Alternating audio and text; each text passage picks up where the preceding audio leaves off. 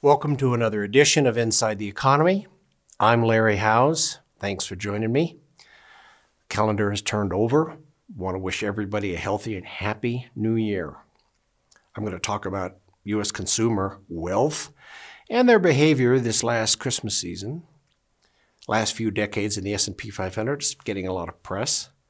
And some of the thoughts about what twenty twenty ought to look like globally, how the rest of the world is doing. U S G D P came in, we look at the numbers, two point one for the third quarter. Right now I think G D P's tracking about two. Not as bad as I thought it was going to be in the high ones, but two's pretty good. The chances of those numbers changing enough to have a recession in twenty twenty are still remote, probably twenty twenty-one as well. The I S M, the Institute of Supply Management, non-manufacturing numbers improved a little bit.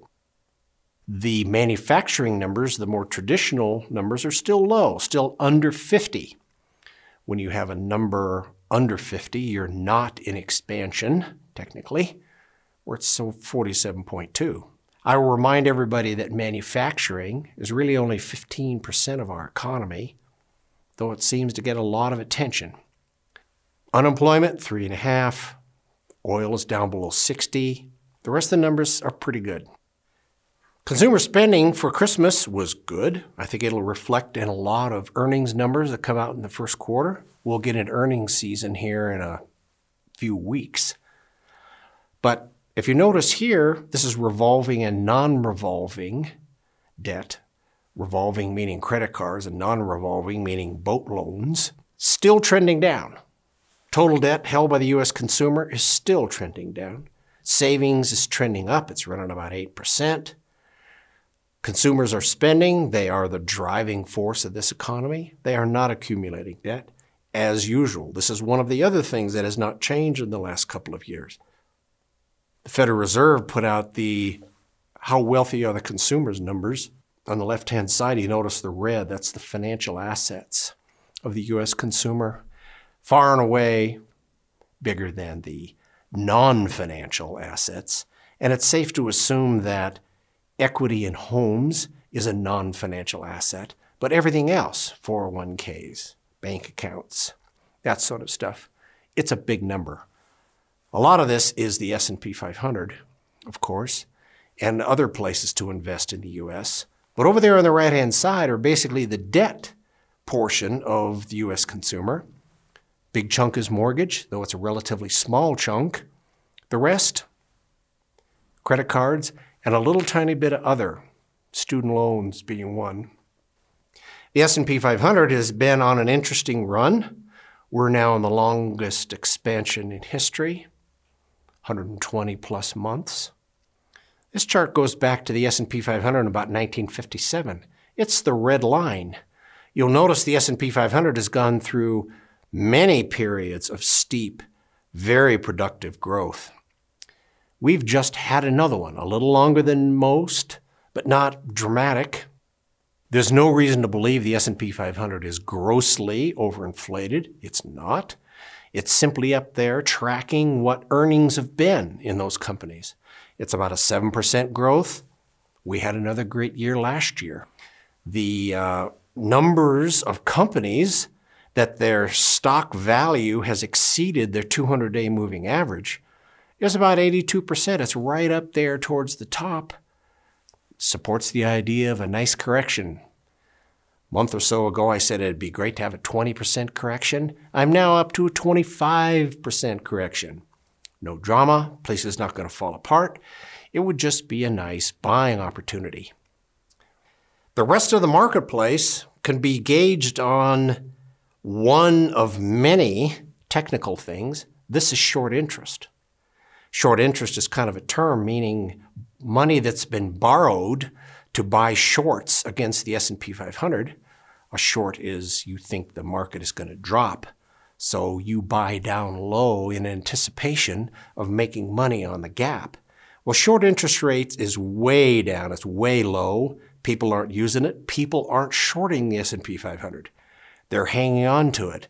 Now, that's a lot of institutions. That's some... Um, large investors, it's not necessarily indicative of what's going to happen in the future, but it is very clear that there's not a lot of interest in getting out of the S and P five hundred, or that there's any drama or worry that the markets are extended beyond where they ought to be.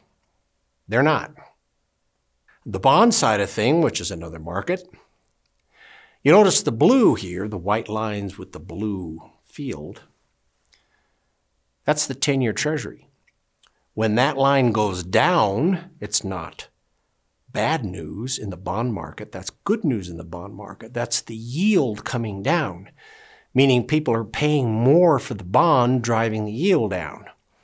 And there are people buying the ten-year Treasury half a percentage point below inflation.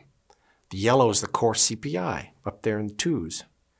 Well, you have to wonder why somebody would buy into a long-term bond like that when inflation is actually eroding its purchasing power. But it means a couple of things. One, people aren't worried about inflation, quite rightly. There's nothing out there that would suggest inflation is going anywhere but horizontally or down.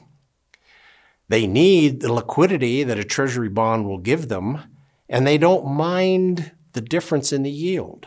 So bond markets have done real well. Granted, the first part of two thousand nineteen, that was the Federal Reserve lowering rates three quarters of a point. I don't think that's going to have any impact going forward because rates are very stable right now. It's not reasonable to assume there's going to be any change in the rates from the Federal Reserve in twenty twenty. Well, if the data changes, we'll keep you updated, but chances are they're going to stay right where they are. If there are any movements at all in that rate, it'd probably be down. So no issue there. Petroleum, if you were thinking that's a source of inflation or an issue with the consumer, it's not. The United States is still a net exporter of oil. The amount we're importing is way down. We don't buy that much stuff anymore. We don't buy that much gasoline, diesel, oil, energy products that much anymore. That number's down and trending lower. Some of it's electric cars, some of it's alternative forms of energy. It's still important. We've been through hydrocarbons before. It's still important. It's just not what it once was. And if you look at the autos, people are buying trucks, not cars. And this has been going on for years. Again, this isn't a transition into electric cars yet, but there are simply fewer sales, fewer cars out there. People are getting around different ways. Again, non-inflationary, and nor is this ever going to be a major driver in the economy anymore. The auto industry isn't what it once was, not only in the U S, but globally. The other side of the inflation coin is this. I always talk about energy. This is solar and wind projects liable to come online. If you look down here at twenty twenty, the estimate is, it could be another two hundred gigawatts of power around the world. Well, Hoover Dam, just as comparison, puts out two gigawatts. So what we're talking about, the addition from solar and wind, gets more significant every year, and it doesn't back off very much. It is digging into that renewable side of energy more and more to the detriment of coal, hydrocarbons, and a number of other things. Not replacing them yet, making them less significant. That trend is clearly accelerating faster than a lot of people believed.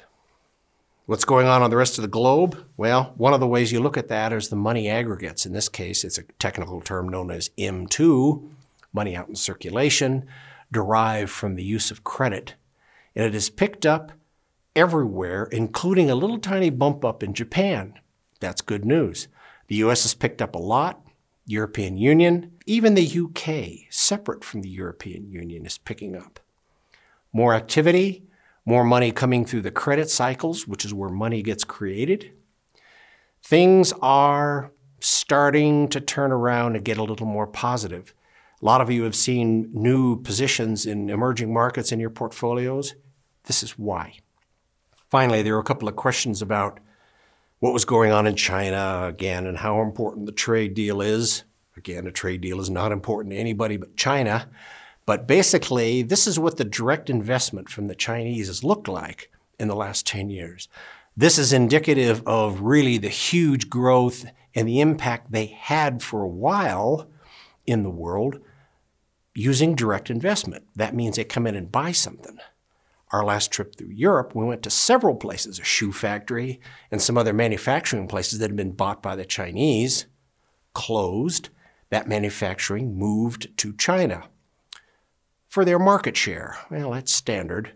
Those businesses in the rest of Europe and Eastern Europe, though not nearly as much activity, remain closed to this day. And the Chinese aren't out buying things anymore. One, there's a huge restriction on capital leaving the country. They need the capital at home, pay off debt and a few other things. And they really aren't quite as popular as they once were around the world. So no drama in the S and P five hundred. It would be great that we had a correction, be a great buying opportunity. The rest of it looks fine. Just a change in the calendar. Well, I appreciate you joining me. As usual, if there are any questions or comments, send them along to info at s h w j dot com. Thanks for joining me.